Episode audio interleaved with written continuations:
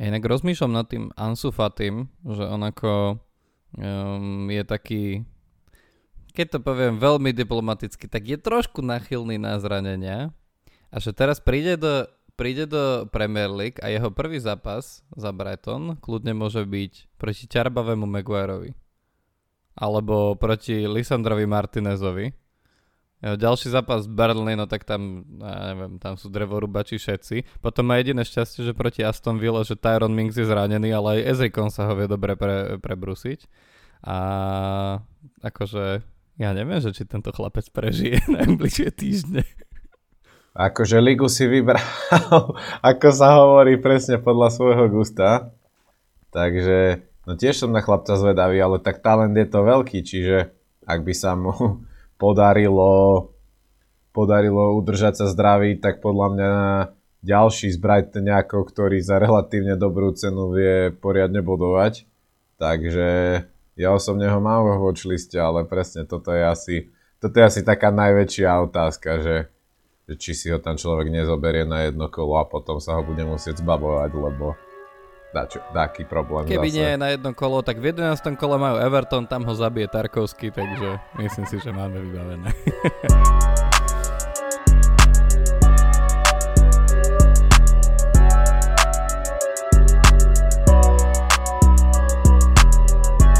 Fanatici a fanatičky, vítajte pri našom ďalšom podcaste. Dali sme si reprezentačnú pauzu, boli sme veľmi slušne reprezentovať. Nebudeme radšej hovoriť koho, kým sa to nedozviete z novín, tak je dobre. Ale myslím, že sme dobre oddychnutí a pripravení na uh, takú, tú, ako by som to povedal, bola 5 ročnica kedysi a teraz sú také, že 4 kola pokope a potom ďalšia prestávka, tak štvorkolovicu? Štvorkolovica. To znie ako nejaký, akože vysokoškolský opíjaš, ne? Hej, rozmýšľam, že to je taký ako nabusto, nabustovaný drink. No a sme tu v klasickej zostave. Čau Adam. Čau Koby. No, poďme rovno na to. Ja by som sa trochu chcel poobhľadnúť za tým minulým kolom. V minulom kole totiž to bol jeden súboj gigantov. Sheffield United remizoval s Evertonom 2-2. Pardon, som si toto dovolil. A tento zápas sa páčil určite všetkým, ktorí to ešte stále aj v tejto sezóne skúšajú s Jordanom Pickfordom, ktorý skoroval do vlastnej siete. Ale dobre, no prepač, nechcel som sa baviť ani o tomto zápase, ani o Brentford Bournemouth 2-2 sa nebudeme baviť. Ani o tom, že Tottenham vie dať 5 gólov, aj keď minimálne o Sonovi sa asi dnes budeme musieť baviť a o Madisonovi zase. Ale Arsenal so šťastím vyhral nad Manchesterom United 3-1 čo hovoríš na zápas? Šťastie, nešťastie, tri body sú doma. Ale akože pekný zápas. Uh, oba týmy nehrali podľa mňa úplne to, čo by chceli. A bolo to naozaj, že kto z koho, keby naozaj centimetr či koľko chýbalo Garnačovi, tak uh, to sa zase teší United. Čiže... Alebo keby oba... sa čiari ťahali tak, ako sa majú. to už nechám na povolanejší. Ale, ale hej, akože myslím si, že zápas nakoniec sme mali drámu, ako sa patrí na takéto derby uh, dávnych rivalov, ale herne to asi ako fanúšikovia týchto dvoch tímov ani jeden z nás nemôže byť úplne spokojný. Ja si myslím, že uh, ten zápas bol veľmi fajn pre človeka, ktorý bol nezaujatý k týmto dvom týmom. Uh, zároveň ten, vieš, že uh, tie zápasy sú prirodzene sprevádzané aj takými tými, že takouto aktivitou na sociálnych sieťach, hej, že sú zápasy, v ktorých sa občas stane niečo z čoho, že do 5 sekúnd na internete je memečko, a okamžite je z toho nejaká kontroverzia, okamžite je z toho veľká diskusia a podobne. Tento zápas bol plný takýchto momentov a to je možno niečo, čo ako keby robí aj z tej Premier League takú atraktívnu, že okamžite ako keby sa dejú veci a je plný Instagram uh, obrázkov, ktoré presne vieš, ku ktorému zápasu patria a presne vieš, a presne vieš, čo sa odohralo alebo minimálne si to ideš pozrieť. Takže na to ten zápas bol dobrý.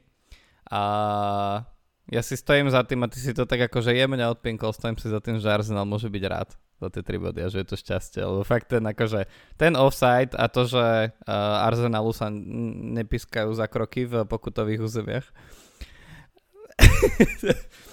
Som bol zvedavý, že aký, akú, akú tvár zachováš teraz, lebo špeciálne ako od fanúšika Manchester United to musí byť veľmi príjemné počuť. Ale akože, ja neviem, podľa mňa na obe strany tam boli strašne divné rozhodnutia. Aj to, že Saka dostal žltú za faul, ktorý bol na neho najprv. To som ešte nevidel. Ja, to bolo zvláštne. To som ešte nevidel v histórii, akože. Takže, jasné, boli tam kontroverzné veci, aj ten roh, z ktorého dal nakoniec Rice ten gol, výťazný, to vyzeralo kade ako tam, ale videl som aj obrázky, ako Evans ťaha dole a podobne, čiže ja neviem. No. no tak ale Gabriel tam normálne, že odniesol Evansa preč uh-huh. zdravý strely. Ja ešte rozmýšľam, či viac akože ma nenahnevalo to, že Uh, že nebola pískaná penálta na Hojlunda, lebo tam Gabriel v tej jednej, v tej jednej situácii akože dal dolu Hojlunda v 16 ale takým hrozne ťarbavým spôsobom. Tam keby normálne pískne sa penálta, tak a fanúšikovia Arsenalu nemôžu byť nič iné, len nahnevaní na to, aký je Gabriel Čarbavý v tom momente. Akorát podľa mňa Hojlundov problém je ten, že on evidentne chcel hrať ďalej. on uh-huh. asi sa nenaučil od takých ako je Havertz, vie, že proste normálne teatrálne padni. To, to ti musí zapískať a podobne. Sterling musel doma hlavou krútiť, že to ešte nevidel. Hej no. A tak... Uh ale akože zápas dobrý, drama to bolo do poslednej chvíle, no ja stále si myslím, že by je trošku viac, e, trošku viac väčšila remíza, ale to už je možno viac moje zbožné prianie, ale 3 body sú a 3 body sú na Arsenale, 3 body sú aj v Liverpoole, ktorý si poradil s Aston Villou, ktorá teda um, akože my sme ju do role takého, neviem, či to môžeme povedať čierneho konia, lebo predsa len oni tú minulú sezónu ukončili na celkom dobrom mieste, ale ako uh, mám taký pocit, že to desiate miesto z ich strany nie je nejaká úplne brutálna hitparáda na to, že uh, na to, že už sme po štyroch kolách. Akože ja chápem, že tam boli zápasy, ktoré prehrali vyslovene s Liverpoolom a s, s Newcastlom, ale ako keby podľa mňa nie úplne dôstojným spôsobom, hlavne teda ten s tým Newcastlom. A tentokrát teda 3 s Liverpoolom. No a poďme, poďme rovno cez ten Liverpool sa preniesť do mm, fantasy. Nejdem rozprávať o tom, že Brighton vyhral nad Newcastle 3-1 a že Newcastle a si nezaslúži veľmi pozornosť v defenzíve momentálne a že City zase vyhralo veľkým rozdielom nad Fulhamom. Dajme to bokom. Poďme cez ten Liverpool, lebo blíži sa nám tá štvorkolovica, teda blíži, už ju máme vlastne tento týždeň a treba rozmýšľať nad tým, že čo v obrane, čo v útoku a podobne. A ja mám na teba rovno zakrnú otázku na začiatok. Um, prišiel, prišiel čas, kedy začneme všetci seriózne zvažovať Darwina Nuneza? Mm, rozmýšľal som nad tým pred uh, týmto podcastom. Za mňa ešte nie. Akože teraz tento výkon bol dobrý a vieme, že on vie byť nebezpečný, vie strieľať góly, ale za mňa, hlavne čo sa týka aj istoty hrania v zápasoch, je stále Stále mi príde, že ak máte peniaze, tak Salah je jednoznačne najlepší z Liverpoolu. Ak ich nemáte, tak si myslím, že istejšia voľba je stále Luis Diaz. Aj čo sa týka mm. minút, aj nejakého nerozkolisanosti vý, výkonov, lebo poznáme to pri Darwinovi, že vie mu výjsť zápas a potom mu ďalšie 4 nevedia. Takže na základe tohto si myslím, že ako differential možno dobre už teraz, ale sú bezpečnejšie voľby aj v samotnom Liverpoole, podľa mňa, čo sa týka mm-hmm. útoku. Ja vyslovene Liverpoolom začínam preto, lebo Liverpool za mňa je jeden z tímov, ktorý si treba všímať kvôli uh, tomu najbližšiemu rozpisu. Podľa mňa sú také, aj teda nielen podľa mňa, ale podľa uh, for, Fantasy for Premier League sú také tri týmy, ktoré si rozhodne treba všímať kvôli rozpisu trochu viac, ako sme si ich všímali v tých prvých uh, štyroch kolách. Jedným z, je, uh, jedným z nich je Aston Villa, ktorá má taký síce nenapadný rozpis, najbližšie 4 kola, im sa to až od toho 8. kola rozbehne takými lepšími zápasmi, teda ak môžeme West Ham za lepší zápas považovať, čo je teraz otázne. Ale majú tam Crystal Palace doma teraz, potom majú Chelsea, ktorá síce akože sama o sebe by mohla byť silným superom, keby to nebola tohto ročná Chelsea. A potom majú Brighton doma, ten uvidíme, ten je tiež taký akože vie, vie zabaraniť, dúfam, že to spraví už v najbližšom kole a potom je tam Wolverhampton. A druhý je, druhý je ten Liverpool, ten má Wolverhampton vonku, West Ham doma, Tottenham vonku, Brighton vonku. Nie je to úplne akože najlepší rozpis, ale zároveň ako Liverpool vyzerá, že sa, že sa rozbieha trochu lepšie ako v tej minulej sezóne.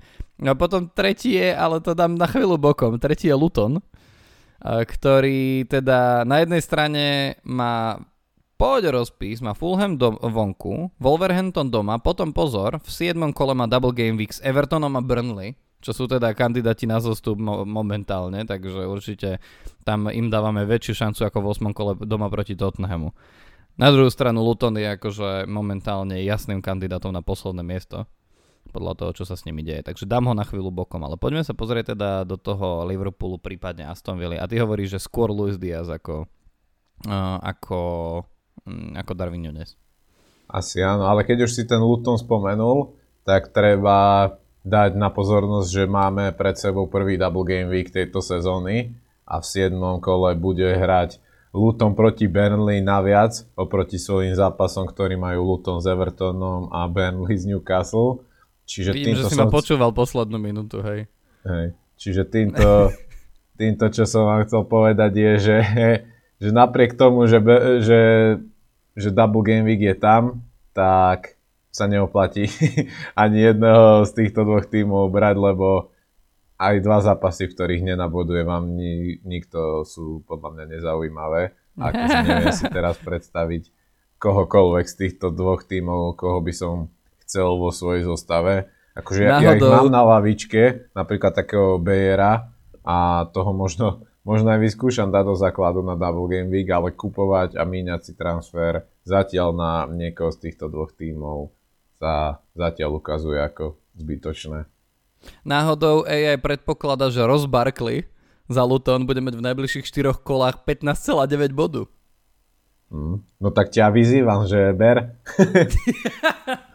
ja sa z hodou okolností na ňo nemám miesto v zostave, ale keby som mal, tak Rosa Barkley, ty kokos, kedy si si naposledy povedal, že Ross Barkley je dobrý nápad?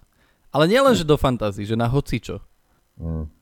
Je no, to najprv, ešte v tom Evertone, keď býval, ako mladý, že sa čakalo, že si ešte si, bude že... rast kvalitou. Ale povedal si si, že on je dobrý nápad na niečo? To, to nie.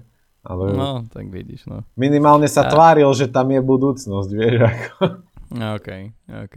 Ja som si otvoril teraz e, štatistiky Liverpoolu, že ako momentálne sú nabodovaní tie jednotliví hráči. Chcel som si e, porovnať toho Darwina s Luisom Diazom. A samozrejme na čele je Mohamed Salah s 23 bodmi, potom je Darwin s 21 a potom je Luis Diaz s 19. Čiže akože asi po 4 zápasoch to nie je že rozdiel, podľa ktorého by sa človek mohol rozhodovať. Čo sa týka ownershipu, tak tam tiež Darwinových 11,3 versus uh, Diazových 12,8 nie je nejaký akože zásadný rozdiel. V čom je rozdiel je v cene, lebo Darwin stojí o 3 milióna menej ako Luis Diaz, tam sa samozrejme hýbali tie, tie čísla jemne. Za nimi ale číha, akože keby sme sa bavili o ownershipe, tiež 19-bodový Dominik Soboslaj, ktorý má 4,5% ownership. Tak ešte tam môžeme rozmýšľať, no a potom je samozrejme Alison, aj keď akože čachrovať s brankármi to je úplne iná kategória. A potom Diogo Jota. Ja by som sa ešte pozrel na minúty, lebo čo sa týka odohraných minút, tak uh, Darwin Nunes má 105 minút, ktoré potreboval na tých, 9, na tých 21 bodov a Luis Diaz má 257.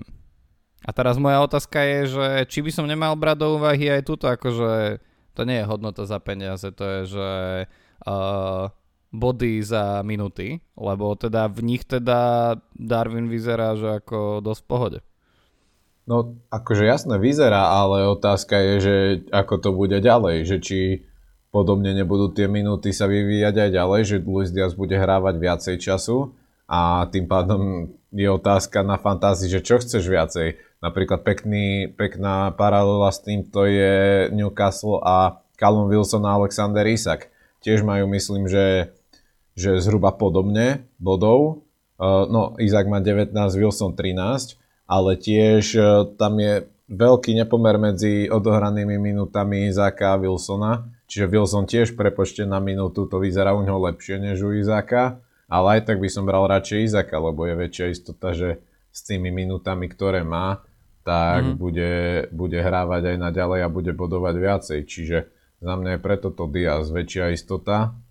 Na druhej strane uh, u nich je výhoda tá, že, alebo takto, že môžete vyberať aj na základe toho, že či sa vám viacej hodí spraviť prestup v zálohe alebo v útoku, pretože Luis Diaz je záložník a Darwin je mm-hmm. v mhm. útoku. Čiže v takomto prípade určite, ak vám ak chcete vymeniť nejakého útočníka, tak Darwin sa stáva veľmi dobrou možnosťou. No lebo pozri, uh, tak ja ti predostriem moju momentálnu dilemu. Moja momentálna dilema uh, vyzerá následovne. Ja v mojej zálohe mám k dispozícii Uh, mám k dispozícii no, toho Sterlinga, na ktorého si ma nahovoril. Ďakujem ti veľmi pekne, veľmi pekné štvrté kolo. Uh, mám tam Bukaya Saku, Kaoru, Kaoru Mitomu, uh, Markusa Rashforda a Phila Fodena. Čo je akože... Mne to príde celkom v pohode záloha, ak odhľadnem od toho, že Mitoma s Rashfordom hrajú proti sebe a neviem sa tam vôbec rozhodnúť, že kto teraz nadviaže na tú svoju ako kolísavú formu lepšie. Ale myslím si, že ako keby v tej zálohe, že by som si musel akože dvakrát rozmyslieť, že prečo by som teraz za niekoho z nich bral Luisa Diaza. Kdežto, ale akože dáva mi zmysel, aj ja osobne Luisa Diaza dokonca ešte aj mám radšej, hej, ako Darwina. ale ja môžem pri tom, že čo mám v banku nachystané, vymeniť Joa Pedra za Darwina. A teraz neznie to ako, že by to malo tam chcieť ísť? Určite, tak to tým pádom sa javí veľmi zaujímavo. Ale tam na druhej strane podľa mňa ide ďalšia dilema, že či nezobrať Izáka, lebo Newcastle, ako sme spomínali, má pred sebou relatívne dobrý rozpis, aj dlhodobejšie. Izák hráva a Newcastle, Newcastle je silný, čiže tam je otázka, že či viac veríš Liverpool alebo Newcastle do týchto ďalších kôl. Ja si myslím, že mm-hmm. oba, obaja sú veľmi dobré možnosti a opäť uh, Gizákovi hovorí skôr to, že bude hrať viacej minút, pokiaľ sa tiež náhodou nezranil, lebo on to tiež vie. A, a u Darwina zase to, že má možno vyššie tie stropy, že naozaj vie nasúkať aj 2-3 góly v zápase a Liverpool, keď, e, keď sa hecne, tak vedia byť podľa mňa výrazne efektívnejší gólovo a viacej gólov nasúkať než Newcastle, ktorý, ktorý, ktorému nie sú cudzie proste výhry 1-0, 2-1 a podobne. Takže je to tam veľký rozdiel, ale ja, ja by som asi skôr toho Izáka bral, ale ja tento problém nemám. Ja, ja tam mám Haalanda a Nikolasa Jacksona a z neznámych príčin stále verím tej Chelsea aj s tým rozpisom až do 8. kola. Takže ja pôjdem s touto dvojicou. Ja sa skôr do zálohy pozerám na hráčov Tottenhamu. No, tak to, tá záloha je sama o sebe, sama o sebe problém. Ja keby som teraz bral Izaka, tak s veľkou pravdepodobnosťou asi ja by som to chcel hrať na troch útočníkov v tom prípade, lebo akože nechce sa, no Halanda sa mi samozrejme, že nechce nechávať na lavičke. Zároveň ja neviem, že či sa mi uh, chce Joanneho Visu nechávať pravidelne na lavičke. Možno v tom najbližšom zápase proti Newcastle áno, ale potom tam majú Everton, majú tam Nottingham Forest, potom majú super ťažký zápas Manchester United. A, a potom zase, že Burnley, Chelsea, West Ham a podobne. Čiže ten Joanne Visa ma tam tak akože máta, že to môže byť ten môj differential. A, a potom v tej zálohe sa mi zle nad tým rozmýšľal, lebo akože keď som teraz priviedol Starlinga za 7,2, no tak mi je dobre trápne, do zápasu s Bournemouthom ho nechať na lavičke. Hej? A Rashforda s Mytomom tiež mi je kúsok trapné nechať na lavičke napriek tomu, že hrajú proti sebe. Foden má momentálne najlepšie projektované body na najbližšie 4 kola no, podľa štatistík e, zo všetkých záložníkov. Čo samozrejme môže naraziť na Pepa Guardiolu, ale tak to je čo narobíš. No a Saku nedáš na lavičku, lebo prečo by si to robil niekedy v živote. A takže, takže ako mi to dosť robí, dosť robí v tomto smere problém, dokiaľ sa nebude dať hrať na dvoch obrancov. No, akože je to tam veľké dilemy, ale tak môžem sa ťa spýtať, že ako hodnotíš toho Sterlinga, lebo radil, ja som tu za nich radil dosť a tiež som bral Malagusta a mm. Chelsea mám strojenú a trošku... A prehrali s Nottinghamom Forest doma. No. To je akože Zastavme sa, zastavme sa pri Chelsea ako také na chvíľu. Č- čo? Proste, ak, ak, ja vôbec neviem, ako rozmýšľať nad tým klubom. To je proste, no. že uh, ani ne, nemá zmysel sa rozprávať o nejakej že koncepcii, absolútne tomu nerozumiem. Začínam rozmýšľať, že vieš, ako je taká tá naša obľúbená uh, obľúbená disciplína, že ktorý tréner najbližšie príde o svoje miesto, čo nás akože vo, vo Wolverhamptone predbehli, ešte aj prvé kolo predbehli. Ale da fakt akože čo sa musí, či, myslím, že sa musí ešte veľa stať na to, aby napríklad zase vyhodili početina, lebo to Chelsea ľúbi uh, meniť trénerov, ty kokos ako ponožky pomaly. A, a ja, ja absolútne nechápem ani, že ani že čo sa deje na tom ihrisku, ani čo by sa tam malo diať, ani že niektorí tí hráči, ktorí tam poprichádzali, že čo presne, akože do akého herného systému uh, sa to malo diať. Keď im ešte tých zopár hráčov, ktorí tam akože sú stabilne aspoň rok a pol a hrajú ešte aj dobre, typu Chilwell alebo Tiago Silva alebo niekto sa zrania, tak ja neviem, čo oni budú robiť. No. A to nemajú ja... európske poháre, oni majú ešte kľud. Veď toto. a ja tiež akože nerozumiem a presne, že aj z hľadiska fantasy, že vidíš zápas, po ktorom si vraví, že ty kokos, ja nemám nikoho z Chelsea, to nemôže, nemôže takto byť, veď ich musí mať zdvojených, ideálne strojených, veď sa pozrite na nich. No a potom príde presne zápas, že s Nottinghamom Forest doma prehrať a, a nič. Nicholas Jackson na hrote, akože vyzerá tam No podobne niečo ako Darwin minulý rok, že, že aj všetko nasvedčuje tomu, že by mal dávať góly a bodovať, ale nejak to furt nevychádza a zahadzuje úplne tutovky a tiež som troška zúfalý z nich, no. Ale presne to, že, že aj sú relatívne lacní, aj ten rozpis ešte najbližšie 4 kola, presne do, a ideálne do tej ďalšej prestávky majú dobrý a človek sa ich veľmi nechce zbavovať, ale No zároveň, zároveň to môže veľmi ublížiť, ak im budem veriť príliš dlho, takže ja mám s nimi dosť veľkú dilemu. Mm-hmm, mm-hmm. No akože nie som vôbec spokojný s tým, že si ma na, hovoril na toho Sterlinga. To je odpoveď na tvoju otázku z pred troch minút a len teraz je to také, že ako som povedal, no nedáš ho na lavičku ani ho nevredaš, keď ťa stal 7,2 milióna a ide hrať proste. Akože celkom dobré zápasy tam si musím ako povedať, že tam nie sú úplne že otrasné zápasy, ale ako istota z Chelsea je posledná vec, ktorú by som teraz mohol mať. Hej. A, takže, takže týmto smerom ja budem veľmi trepnúť. Ja mám zdvojenú Chelsea, mám tam toho Chilvela, no tak uvidíme, že dokedy on bude tiež ako, že či Ansu Fatim sa nestretnú čo skoro na internom, ale na internom asi nie, oni skôr na chirurgii. Ale poďme preč od Chelsea. Ja som sa totiž to chcel porozprávať ešte od Aston Villa. Lebo o Aston Villa sa ne, nebavíme až tak e, často, tak akože nejaké, ako nejako hlbšie.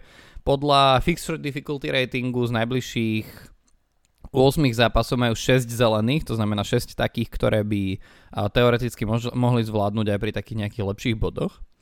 Uh, moja otázka je, že ako sa pozerať do Aston Villa, lebo ja rovno jedna z vecí, nad ktorými rozmýšľam je, že samozrejme všetci sa do Aston Villa budú predovšetkým pozerať na Oliho Watkinsa, čo je útočník, ktorý je dlhoročne overený, je v známom prostredí, vieme, čo dokáže, vieme, že, že z času na čas kopne nejakú tú penaltu a tak ďalej.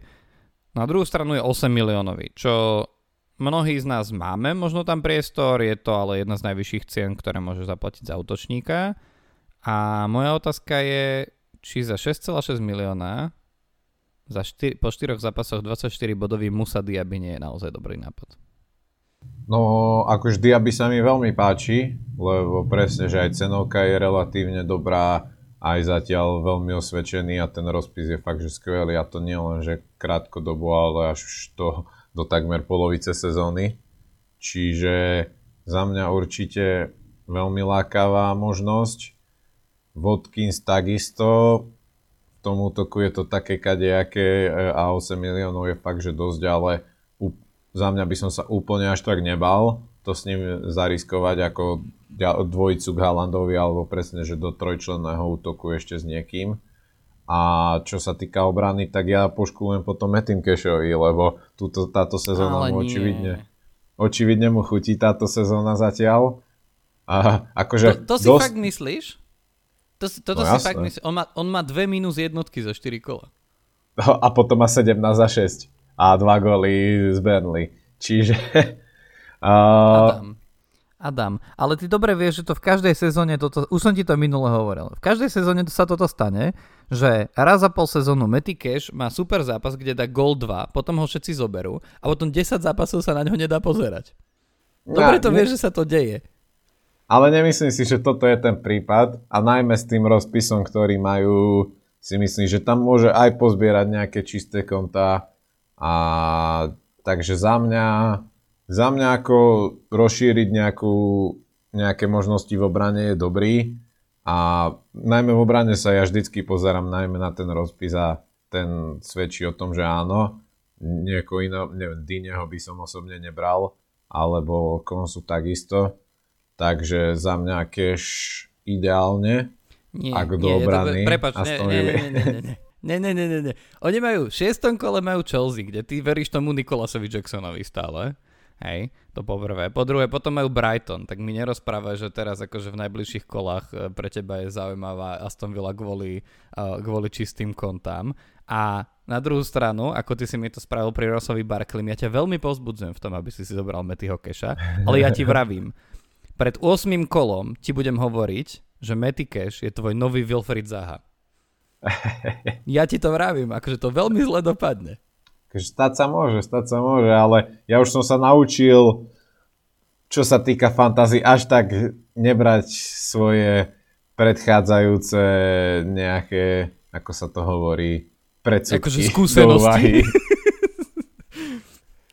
Ak, e, nie, ja, takto, štatistiky hovoria, že áno, takže za mňa áno. Ale zatiaľ ho neberiem, to len hovorím, že je dobrá možnosť.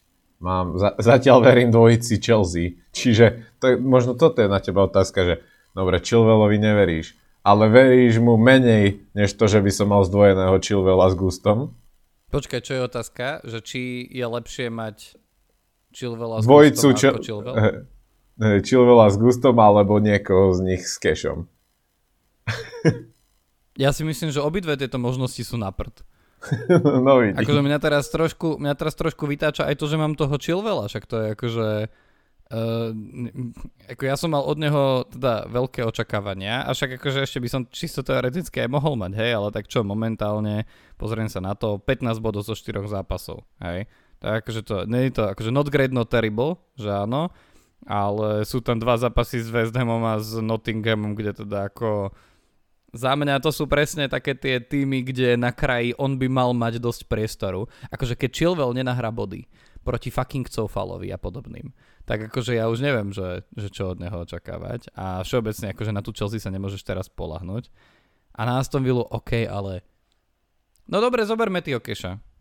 Proste, akože rob si čo chceš, kľudne, však, ale ja ti hovorím, že to bude tvoj Wilfried Zaha. No, čak jedného za sezónu mi treba vždy. No, Teraz je- no. A ja k tomuto mám na teba ešte aj otázku, ale ešte si ju nechám chvíľu, lebo ešte by som to uh, chcel prejsť trochu ďalej, ale teda si mi zrušil Luton, že z neho nikto, nikoho nebrať, ani žiadneho Carltona Morisa, ani žiadneho Ryana, uh, Ryana Gillesa, tak uh, dám to bokom. Nebudem o tom veľmi rozprávať. Ale keď sa pozrieme do toho, mm, do toho rozpisu, tak určite sú ešte týmy, ktoré, ale už akože dlhšie sa od nich rozprávame, že a ten rozpis stojí za pozretie. A rozprávali sme sa takto ostatne aj o Chelsea, rozprávali sme sa takto o Manchester City, aj keď on je fixture proof. Podľa mňa zlý rozpis na najbližších e, 5 zápasov úplne nemá ani Manchester United. Sice tam má roztrieštené teraz v tých prvých 4 zápasoch zápasy s Brightonom a Brentfordom, čo minimálne z posledných sezón vieme, že nech je Manchester United v akomkoľvek rozpoložení, dobrom alebo zlom, tak to sú zápasy, ktoré sú náročné pre nich. Ale medzi tým sú tam zápasy proti Burnley a Crystal Palace a, a Sheffieldu. Takže určite ako netreba panicky teraz predávať hráčov. Ak sa vám zrovna nezranili, čo pri hráčov Manchester United je veľmi pravdepodobné, že áno, čo si budeme hovoriť. A, ale zaujímavý rozpis majú uh, ešte napríklad aj eh, hráči Fulhamu. A tu je moja otázka, že ja nemám úplne nasledovaný ten Fulham v tejto sezóne. Sa priznám, že normálne, keď som sa pripravoval na tento podcast, tak som si uvedomil, že o nejakom že hernom prejave nejakého klubu, ak momentálne mám, že super najmenej navnímaných informácií, tak je to Fulham. A teda, teda by som si pomohol tebou, lebo oni majú v najbližších zápasoch doma Luton, vonku Crystal Palace, doma Chelsea, vonku Sheffield. Čiže tá štvorkolovica vyzerá celkom dobre. Potom neskôr majú zase rozpis, kde už ich nechceš veľmi mať, takže teraz je ten čas, ak niekoho z Fulhamu. A moja otázka je koho? akože Fulham, Fulham je ťažký na predikciu. Zatiaľ, čo ja vnímam túto sezónu, tak najlepšia možnosť stať je mať proste brankára lebo Bernd Leno zatiaľ chytá skvelo, má veľa bonusových bodov a ak sa im podarí získať čisté konto, tak je to dobré. Čo by sa im v tom ľahšom rozpise, ktorých najbližšie kola čaká, mohlo podariť, niektorých z nich. Takže ideálne Lena, samozrejme veľmi nechcete míňať transfer na brankára, takže ďalšie možnosti sú asi klasicky už z minulej sezóny Andreas Pereira, do zálohy. 5,5 miliónový. No má najviac bodov z Fulhamu a chcel si niekoho z Fulhamu. Okay. Mm. Takže Andreas ako budget option, ktorý, ktorého sa nebudete musieť bať dať na lavičku v ťažších zápasoch a kľudne ho streliť do základu v tých ľahších. Takže toto môže byť on zaujímavý. Samozrejme pre pre tých z vás, ktorí hrajú napríklad v systéme na troch útočníkov, pretože ak hráte so silnou zálohou, s piatimi hráčmi v zálohe, tak chcete tam mať asi väčšiu istotu bodov než Andreas Pereira s Fulhamom. No a to sú asi tak všetko, akože zobrali pred touto sezónou Raula Chimeneza do útoku, ktorý pred tým zranením hlavy vedel byť zaujímavý, útočník do fantázii. Ja som ho aj pár sezón mával, ale odvtedy nie je taký nebezpečný a táto sezóna to zatiaľ potvrdzuje, kde zatiaľ nenabodoval. Má dokopy 6 bodov za 4 kola, takže, takže zatiaľ asi on určite nie. Čiže ja by som limitoval zaujímavé možnosti, čo sa týka Fulhamu, jedine na Lena a prípadne na toho Andreasa Pereiru. Mm. Ja som pri tom Andreasovi nechcel úplne naznačiť, že to akože on nie je dobrý nápad. Ja samozrejme ho nielen ako bývalého hráča United mám veľmi rád. Mm, akurát teda, že to je možno taký, že ja by som to nazval, že spomienkový pesimizmus z mojej strany, lebo ja si pamätám, ako minulý rok bol za 4,5 milióna a vtedy mi znel ako oveľa lepší nápad za tú sumu a teraz je to ako keby o milión vyššie, ale, ale hej no, ale je to taká akože punková Uh, taký punkový výber, podľa mňa, samozrejme. Ale ok, tak to ten Fulham, ma to hnevá, že vlastne má celkom v pohode rozpis, ale nie je to niečo, kde si vieš byť istý niekým iným ako brankárom. Neviem, že koľký z vás môžu v tejto chvíli akože si dať ten luxus a meniť brankárov. Napríklad u mňa, ja celkom, že až tak sa netrápim s rozmýšľaním nad tým, že či ísť do nejakých že minus 4 bodov, že stále sa mi nejako podarí ušetriť tak, aby som mal že dva prestupy a rozmýšľam, že či zrovna teraz na ne nie je čas, aj keď by to u mňa znamenalo buď výmenu obrancu alebo Sterlinga. A to by som dvakrát odmietol dnes, tak neviem, že či by som to mal spraviť. Ale no som zvedavý na toto celé. Predtým ako prejdeme k listárni, lebo opäť na našom Instagrame sme teda zavesili e, otázky na vaše postrehy, otázky a tak ďalej a zase nám prišlo hrozne veľa postrehov, hrozne veľa odfotených zostav a podobne, ste úplne úžasní. Tak ešte predtým, ja sa ťa chcem spýtať, že či máš momentálne v zostave nejakého hráča, od ktorého si akože pred sezónou alebo v tých prvých kolách, že očakával veľa a teraz si hovoríš, ja aj to som si dal, ty kokos. Akože nie, neúplne som negatívne voči nemu naladený, lebo posledné dve kola tam už boli nejaké nejaké náznaky, ale osobne som očakával výrazne viac bodov od Rashforda. Mm-hmm. Takže máš to tam. ja som sa, dobre som sa spýtal. Ináč akože, uh, a teraz aj vzhľadom k tomu, že ako vyzerala tá reprezentačná prestávka, lebo Bruno Fernández, ktorého sme mohli vidieť tu u nás v Bratislave, a, a aj s Diogom Dalotom, no dobre, to je jedno, a, tak uh, Bruno Fernández dal v zápase proti nám gól, proti Slovensku a potom v ďalšom zápase mal 3 asistencie a gól, ak si dobre spomínam. A takže to sú kanadské body, ktoré, ktoré rozhodne stoja za to. Mimochodom, keď som pri tom, tak čo sa týka kvalifikácie eura, tak na delenom prvom mieste medzi najlepšími strelcami sú Rasmus Hojlund a Scott McTominay a najlepší v asistenciách je Bruno Fernández. Čo napovedá, že Manchester United musí byť najlepšie útočiace mužstvo v histórii fotbalu. A nie. Keby ste za to mali nejaké bonusové body do tabulky, nie? Ty kokos, to by, to by bolo. bolo. Ale to, čo som chcel povedať je, že sme rozmýšľali nad tým, že kto bude zaujímavý pick, že či Rashford alebo Bruno Fernandes, tak v tejto chvíli mne to príde, že vlastne zatiaľ tá odpoveď je skôr Bruno, že keď by teraz niekto veľmi rozmýšľal nad tým, že do koho ísť v Manchester United, aj kvôli tým štatistikám, že koľko vytvorených šancí stojí alebo pada na nejakom hráčovi, aj kvôli tomu feelingu na tom, na tom ihrisku, lebo ten Rashford minimálne akože kým bol, kým alternoval na hrote, tak to nebolo bohvie čo a pre ňo by bolo vidieť, že je tam neistý a zároveň ako keby mám taký pocit, že on má stále taký ten syndrom toho, že ja viem, že sa viem zraniť a teda akože moc sa mi nechce ísť ani do tých ako kľúčových súbojov, tak neviem. Je to tak, uh, taký, taký ako taký zvláštny feeling mám s ňou. Uh, ja mám uh, zatiaľ uh, ja tam teda samozrejme, aj keď to bol differential, takže by som ho nedával ako úplne, že hlavnú odpoveď, ale zatiaľ teda moje E, očakávania rozhodne nenaplnil Joao Pedro z Brightonu, tak ten, ten v tomto kole určite pôjde, len sa musím ešte rozhodnúť, že za koho. A akože až na jeden zápas nie som nadšený ani z, z Mitomu, mimochodom. To je akože okrem toho jedného zápasu to mal, mal najlepší výkon 5 bodový, no tak akože a ten jeden zápas to bol s kým? S Wolverhamptonom, no tak akože ďakujem pekne. A, a no neviem, no asi musím povedať, že ani môj výber brankára zatiaľ nie je úplne elitný. Lebo Andre Onana ma okrem eh, prvého kola veľmi nepodržal. No. A ja mám toho istého brankára, čiže sme na jednej lodi, no.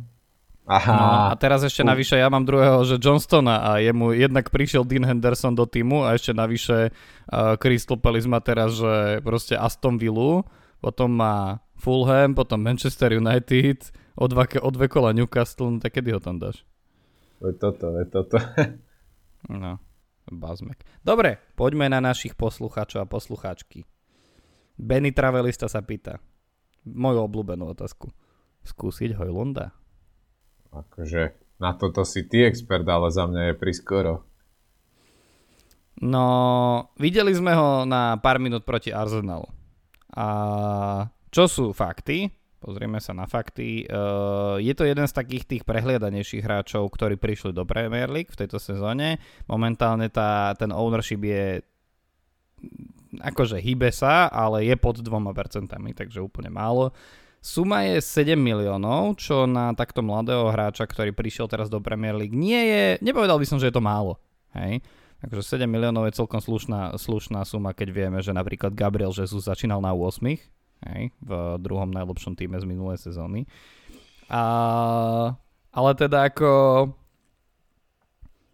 mne za tých 15 minút, ja viem, že to je optimizmus z mojej strany ako fanošika, ale ja som mal pocit, že taký obranca ako Gabriel bol hrozne rád, že ho tam bránil iba 15 minút a necelý zápas, lebo on vyzeral, že s ním má normálne že fyzický problém. Gabriel. A tak to akože... mohlo niečo nahovárať. No mne sa zdá, že dlhodob, z dlhodobého hľadiska môže byť veľmi zaujímavou možnosťou, ale preto som povedal, že ešte je čas, lebo myslíš si, že už od ďalšieho kola bude pevnou súčasťou základu a je to proste dané? Lebo ja toto zatiaľ nemám zodpovedané. No tak pozri, uh, point of view. Si Erik ten Haga rozhoduje sa medzi ním a Marcialom.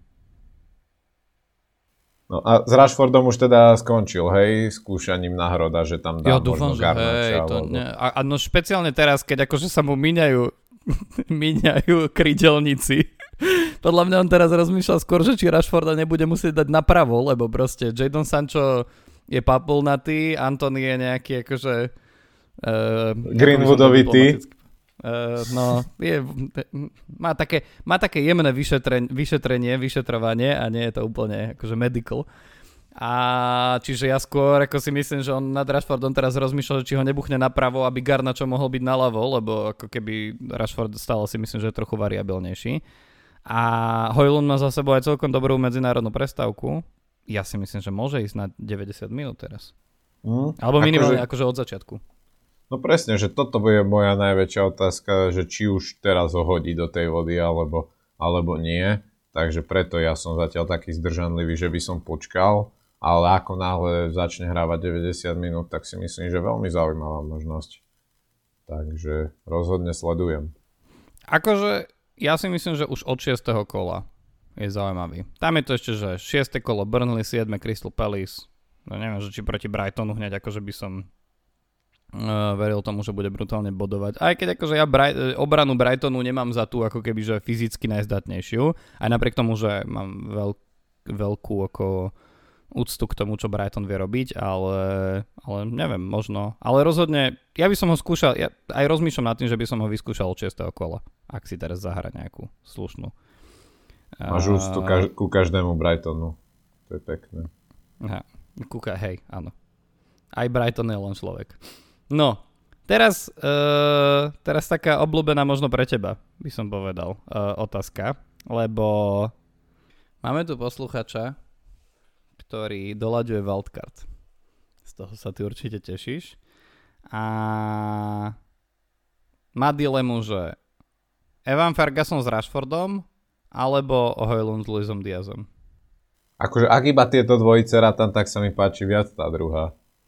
Hojlund s Luisom Diazom. No.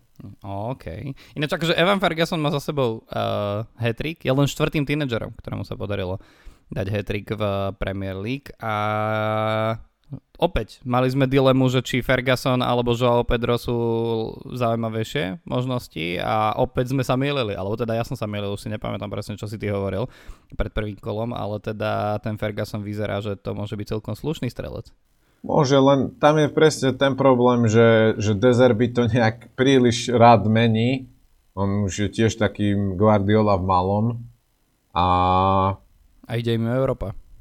No, a že presne, že tam sa dá väčšia rotácia čakať. Aj s tým Welbeckom neviem, čo je a Ferguson je navyše tam má, že má nejaké problémy s kolenom.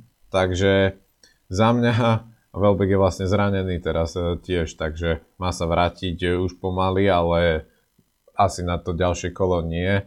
A takže kto vie, tak možno konečne prichádza čas Joa Pedra, keď obidva konkurenti Ale to, ne, to ani nehovor. To majú problém. Jasné, že prichádza, lebo ho idem vyhodiť.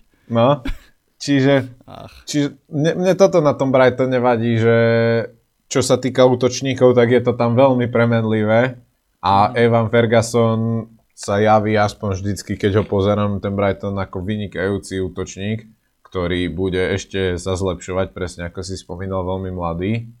Ale Dezerby ho proste limituje minútovo, takže a možno to robí aj schválne, takže za mňa je toto pri ňom veľký výstražný výstra, čo, čo, výstražný prst? Že neviem, výstražný prst, výstražný dneska, prst určite. Dneska som... Vystra... Dneska som rozospatý troška. Asi neviem, či si chcel povedať výstražné svetlo alebo výhražný prst, ale výstražný prst je jeden z mojich obľúbených No, vidíš, presne. presne. no, dobre. Dani, uh, Dani Faltin nám píše, a toto je veľmi zaujímavá dilema, kúpiť Izaka alebo Alvareza. Evidentne teda chce posilniť útok. A toto je zaujímavé, že Izak alebo Alvarez, lebo najbližších 6 kôl má Newcastle ľahších súperov a City má vždy ľahších superov. To je to, že presne a medzi týmito dvoma je to silná dilema. Ešte keď tam prihodíme toho spomínaného Darwina, tak ešte väčšia. A, takto, Fantasy Football Hub, ja som schválne túto dvojicu pozeral a, pred podcastom a viacej verí Alvarezovi, ale tam sa opäť dostávame k tomu, že že či Alvarez bude hrať všetko. Zatiaľ hrá výrazne veľa, ale už ako sme spomínali, aj teraz už začína aj Liga majstrov, bude Pep uh, rotovať, čo to len pôjde. Takže u tohto som troška vo väčších obavách. Akože tú Ligu hra, majstrov hrá aj Newcastle, ale myslím si, že hráčov ako Izák sa bude snažiť uh, Eddie Howe čo najviac vyťažovať. A ke, a čo sa týka Kaluma Wilsona, tak si myslím, že skôr bude väčšinu zápasov hrať spolu s Izakom a nie na úkor neho, alebo minimálne väčšinu minút. Takže za mňa Izak je väčšia istota, Alvarez je možno väčší strop, ale je to medzi nimi veľmi tesné. Ja by som sa predsa len asi skôr mierne k Izakovi nakláňal. A aj z toho dôvodu, že zo City už mám dvoch hráčov a z Newcastle momentálne nemám žiadneho a s tým, ako sa im postupne ide zlepšovať rozpis, tak určite niekoho z nich budem chcieť priviesť a Izak je jasná voľba. Mhm. Julian Alvarez mimochodom je druhým najkupovanejším hráčom pred týmto najbližším kolom. Dajme si to Uh, dajme si to do porovnania, čo sa týka sumy 7,7 milióna za Izaka versus 6,7 za Alvareza. Ownership 14,3% Alvarez, 27,3% uh, Izak, body 19 Izak a 28 Alvarez. Stále Izak? Vravím, kvôli tomuto iba, že ako som povedal, že myslím si, že Alvarez má väčší potenciál, ale s tým, že Liga majstrov nastupuje, sa veľmi bojím Pepovej rulety. Mm, jasné. OK, dobre. A, ro, rozumiem tomu. A, záleží tam asi od toho, že presne, že koľko hráčov máte momentálne zo City. Ak napríklad zo City máte dvoch, tak akože tretieho ako Alvareza privádzať mi príde napríklad horší nápad. Zároveň pri Newcastle, ak sa chcete dostať do týmu Newcastle so svojimi hráčmi, a kvôli tým akože šiestim lepším kolám, tak akože útok je taký ten najza, taká tá najzaujímavejšia možnosť naozaj, že čokoľvek sme si hovorili minulý, minulú sezónu o ich obrane, aj o ich brankárovi dokonca, Nick Pop má výrazne horšie čísla ako, ako minulú sezónu, zatiaľ za tie 4 kola percentuálne, tak uh, ten útok je asi takou najistejšou voľbou, takže tam treba zvažovať samozrejme tieto veci. A mimochodom, keď som hovoril o tom, že Alvarez je druhý najkupovanejší pred týmto zápasom, teda pred týmto kolom, tak vieš, kto je najkupovanejším hráčom momentálne? Mm, Madison? Nie. Ale v top štvorke sú tra- v top štvorke momentálne pred najbližším kolom kupovaných hráčov sú traja hráči z Tottenhamu. Štvrtý je, uh, štvrtý je Christian Romero, tretí je James Madison, ale prvý je Hyung-Min Son. Lebo Hyung-Min Sona Postekoglu vyskúšal na hrote a bolo z toho 20 bodov a, a teda akože sprevádzaný hetrikom. A toť otázka, že keď sa bavíme o tých útočníkoch, aj keď teda no vlastne Son je e, záložník, a, ale akože nelaka nás to, ak by som hrával na hrote proti Sheffieldu no mňa to, doma? Mňa to veľmi láka, láka ma Son a aj Madison, a dokonca mám budget e, aj taký, že by som ich vedel do tej zálohy dostať iba cez jeden prestup. Čiže mňa mm. to láka aj úplne reálne a rozmýšľam nad tým a do deadlineu ešte určite budem. Pretože sú u mňa dva možnosti, že buď presne jedného z tejto dvojice zoberiem a asi by som to skúsil so Sonom, pretože tiež ma láka to, že čoho je on schopný a že vie, ak sa chytil konečne do formy, tak vieme, že bodovať vie riadne. Ale druhá možnosť u mňa je, že nespravím žiadny prestup a ušetrím si dva do toho ďalšieho kola, lebo aj to mi to je veľmi zaujímavá možnosť, ktorú mám. Takže no, hráčov Tottenhamu nemá momentálne žiadneho a trošku ma to desí. Takže mm. určite veľmi zaujímavý. Vyzerá, že v Tottenhame to po postecu Coglum funguje a nerad to hovorím, ale sú zaujímavými možnosťami. Ja si myslím zároveň, že ten Tottenham, že musím to prestať fungovať v jednej chvíli, lebo sú Tottenham. A tá Dobre, chvíľa môže byť 6. E, 7. kolo, lebo tam majú, uh, tam majú pomerne náročné zápasy, treba povedať, dva červené, takže uh, uvidíme. Ale ten Madison ma hneva. Madison je aj, že štatisticky je pri najviac štandardkách, a keď zrátame rohy a priame kopy a on ich navyše vie kopať. Takže tam naozaj, že ten Madison mne príde ešte zaujímavejší ako Son. Predsa len Son má teraz akože veľa bodov kvôli, tejto, kvôli tomuto 20 bodovému outburstu, ale akože keby ja som išiel do toho Tottenhamu, čo veľmi nerád, a asi keby som to robil, tak možno až po tom 7. kole, alebo možno až počas, uh, uh, počas prestávky, uh, po, po 8. kole, tak asi by som skôr pozeral na Madison, ale uvidíme. No, Števo Koči, ktorého pozdravujeme, to je náš víťaz minuloročnej Peťovej výzvy, sa pýta veľmi zakernú otázku. Do základu najbližšie kolo Estupiňan alebo Tarkovský? to, to si nečakal akože... takúto otázku, čo? No presne, a hlavne s tým, že Stupiňana som ja dal presne na lavičku pred týmto kolom, ale Tarkovského nemám, čiže je to No tak vieš čo, ne, neviem ako by som ti to povedal, musíš zapojiť predstavivosť, no tak nemám. Hej, hej, tak veď už na tom pracujem, nie, vidíš? Dobre, dobre. akože za mňa je Stupiňan, ak z týchto dvoch, tak určite je Stupiňan do základu. Jednak preto, že vie, aj ak by na United eh, dostali nejaký gólik, čo nemusia, a, tak vie aj niečo dopredu previesť a ak je jeden tým, ktorému nielen túto, ale túto nevynímajúc sezónu absolútne neverím, čo sa týka defenzívy, tak je to Everton. Takže Tarkovského by som nielen, že dával na lavičku, ale hľadal čo najrychlejšie možnosti, ako sa ho zbaviť. Takže Estupiňan určite za mňa zaujímavejší. Je veľká pravdepodobnosť, že nenabuduje ani jeden z nich dvoch, ale ak niekto, tak si myslím, že Estupiňan oveľa skôr než Tarkovský. Tomu, tomu ver, že Estupiňan nenaboduje. Akože Tarkovský, ako, bola by to zaujímavejšia otázka, Števo, keby si sa nás to pýtal nie pred zápasom, keď má Everton Arsenal, ale možno t- ten ďalší zápas s tým Brentfordom a tak ďalej. Aj keď Tarkovský vie, vie vám dať v, v štvrtej minúte od konca hlavou gol, ne? Však vie, akože nevrámím, že neudrie blesk a môže sa to stať, ale z dlhodobejšieho hľadiska mať obrancu Evertonu túto sezónu, akúkoľvek sezónu, ktorú, ktorú si v tomto podcaste pamätáme, je, je veľké riziko a áno. naozaj by som do neho nešiel. Áno, áno, OK. Tak mám zaujímavejšie. Radek sa pýta, Bowen alebo Belmo? To je mimochodom, mm. keď to povieš 5 krát za sebou, tak je to aj jazykolam. Ale Bowen alebo Belmo? Lebo to sú... Beumo je presne ten hráč, z ktorého som nervózny, že ho nemám. Možno najviac. Akože obaja sú z dlhodobého hľadiska podľa mňa veľmi dobré možnosti za dobrú cenu do tej zálohy, ale osobne momentálne viac verím Beumovi, najmä kvôli tomu brutálnemu rozpisu, ktorý, ktoré, ktorý Bowena čaká v najbližších zápasoch. Akože Belmo to nemá o moc ľahšie, mm-hmm. ale predsa len o niečo áno.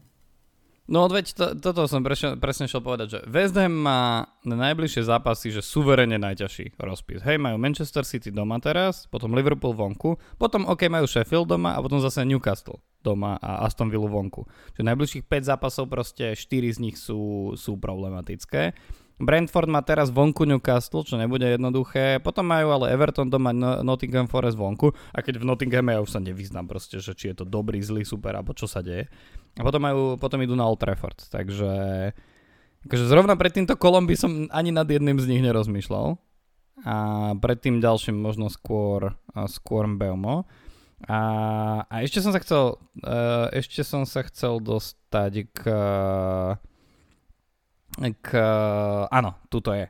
Tomáš nám píše, že rozmýšľa momentálne nad tým, že Eberečiho Ezeho vyhodí a donesie Soliho Marča, ale má v tom guláš údajne. Tak e, dobrú chuť ku gulášu a čo hovoríš na to, že vymeniť Ezeho za Marča? To je taký, že to je transfer, nad ktorým určite nerozmýšľa veľa ľudí. Je taký akože veľmi špecifický, ale o to zaujímavejšie môže byť rozobrať ho. Mm, za, akože za mňa je to ťažké, lebo Eze je naj... Rozumiem, že prečo sa chcú ľudia zbavovať Ezeho. To, čo predvádzal v predsezónnej príprave, zatiaľ vôbec neukázal v lige. Teraz v poslednom kole konečne dal gólik a môžeme dúfať, že sa chytil, ale istotu v tom nemáme. A Solimáš na druhej strane vyzerá výborne zatiaľ. Na, na druhej strane, ako sme už spomínali aj pred, uh, aj pred chvíľou, že ani jeho rozpis nepatrí medzi najľahších, najľahšie, čo mu hrozia. Majú tam United vonku, potom Bournemouth doma, ale potom Aston Villa vonku a Liverpool doma a City vonku. Čiže v najbližších deviatich kolách je tam jeden zápas doma s Bournemouthom, ktorý je taký, že z ľahších. Mm-hmm. Takže plus oni budú hrať aj Európu, čiže za mňa za mňa sa skôr inde treba pozrieť, že ani jeden z týchto dvoch hráčov, obaja títo hráči sú zaujímaví aj z hľadiska fantasy, ale na najbližšie kola si myslím, že ani jeden z nich. OK. Ja si myslím, že Solimarč opäť bude taký nechcem povedať, že čierny kôň v fantázii, lebo predsa len ako keby, že už ho máme trochu overeného a hra v Brightone, ktorý akože vie zbierať body a tak. Ale akože momentálne má, že 29 bodov, porovnám ho s Kauru Mitomom, ktorý má 23, čiže o 6 bodov menej, čo je taký akože jeden ľahko nadpremerný zápas pre záložníka. Ale rozdiel v ownershipe je 10% March versus 40% Mitoma. Hej, čiže ako pri Marčovi sa dá narižovať oproti ostatným, aj keď je to už dvojciferné. Často a... je prehľadaný, no. Mm. To je pravda. Mm. No dobre, no uvidíme. Akože keby teraz ako zázrakom bez prestupu môžem namiesto my tomu mať Marča, vôbec by som sa nehneval. Hej, ale to aj preto, lebo sa na to pozerám retrospektívne. Dobre, poslednú vec chcem poriešiť, lebo máme skupiny Ligy majstrov ktoré nás ako fanúšikov anglického futbalu zaujímajú a konečne zaujímajú aj teba a mňa. no, poďme na to. V skupine B totiž to je tvoj Arsenal a tvoj Arsenal dostal uh, Racing Lens, PSV Eindhoven a Seviu. A teraz ja mám tak takú chuť povedať, že ste mohli dostať aj výrazne ťažšiu skupinu, ale zaujímavé ma, čo si ty myslíš. No, ja súhlasím, akože keď si pozeráme nejaké tie ďalšie skupiny, tak tie sú fakt, že skupiny smrti, napríklad Newcastle, čo chytil. Mm. Tam majú AC Milano, Dortmund a Paríž. No, a stále, si myslím, stále si myslím, že Newcastle stade kľudne môže postúpiť, ale... Ale stade môže postúpiť každý, to je ten no. problém. Čiže ja som akože spokojný, že môže sa z tohto kľudne podariť aj postup, ale to musím zaklepať, lebo lebo predsa len po dlhej dobe sme v tej Champions League, tak nech, nech sa z toho nezblázni Arsenal, ale zároveň som zvedavý, že čo ide Arteta robiť, e, ako to ide naskladávať na dva zápasy týždenne, že aj Champions League, aj e, Premier League. Takže som zvedavý na tie zostavy, lebo on nie je úplne známy tým, že by chcel tú svoju zaužívanú extra meniť. Takže... Tomas Party. Takže som na to zvedavý, no. A ty čo hovoríš? No tak Manchester United dostal akože zo štvrtého koša, koša Galatasaray, no tak akože sú, boli ľahší súperi v tom koši. Z tretieho Kodaň, čo by bolo v pohode, keby nemali tak majestátneho obrancu a dobrého strelca, ako je Denis Vavro. To akože, to bude problém. No z prvého koša ja neviem, že či sa dá veľa tímov horších ako Bayern Mnicho dostať. Ešte s Hurricaneom teraz, ty kokos, tak to bude... A to bude náročné, ale ja verím tomu, že oni sú schopní nejak akože proste odsunúť Bayern na druhé miesto, aby ste ho dostali v 8 finále. už takto, ty už myslíš zase ako tri ťahy dopredu, hej? A, no jasné, úplne ako šachista.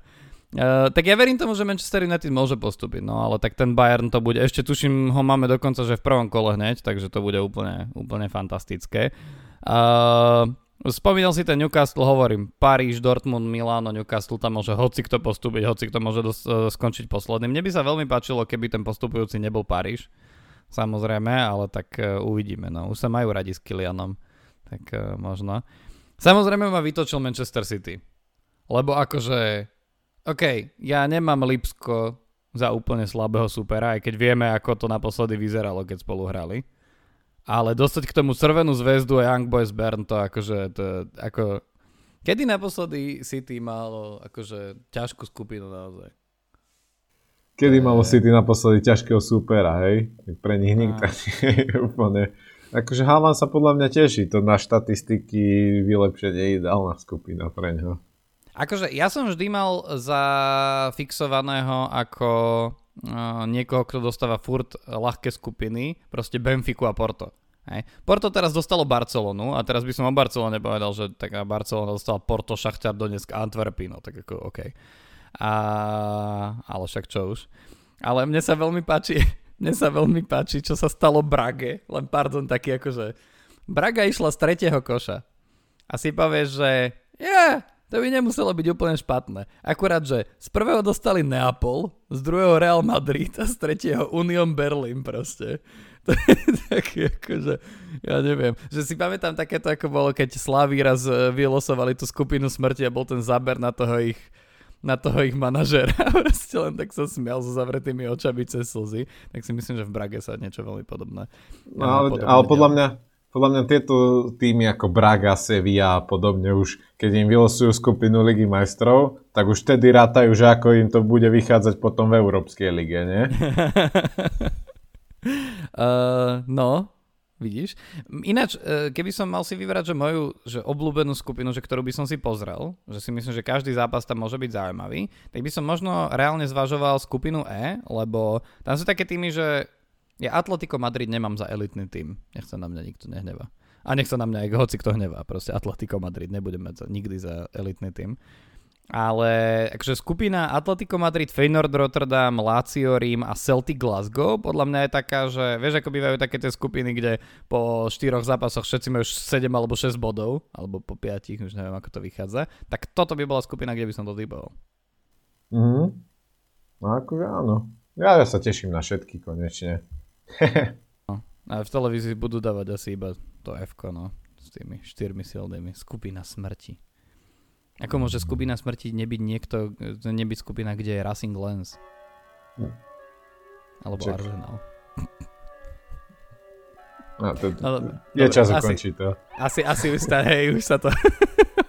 už to ne, neklesá to len na hlase, ale aj na kvalite. Uh, dobre, ďakujeme veľmi pekne. Tešíme sa, že Premier League je späť. Dáme si zase štvorkolovicu Nešalejte prosím vás s tými vašimi wildcardmi zase. Myslím, myslím si, že po 8. kole a po tom international breaku, čo bude po 8. kole, tam sa budeme baviť naozaj o wildcardoch. A teraz si poďme užiť to ďalšie kolo, veľmi sa teším na to, čo vymyslíme a veľmi sa teším Adam na teba už budúci týždeň, ako budeš e, vyplakávať, že, že ako to s tou Chelsea zase dopadlo. Akože nemyslím si, že tu niekto ostal po tej našej digresii z Champions League, ale ak náhodou, tak Čaute a vidíme sa. Čaute.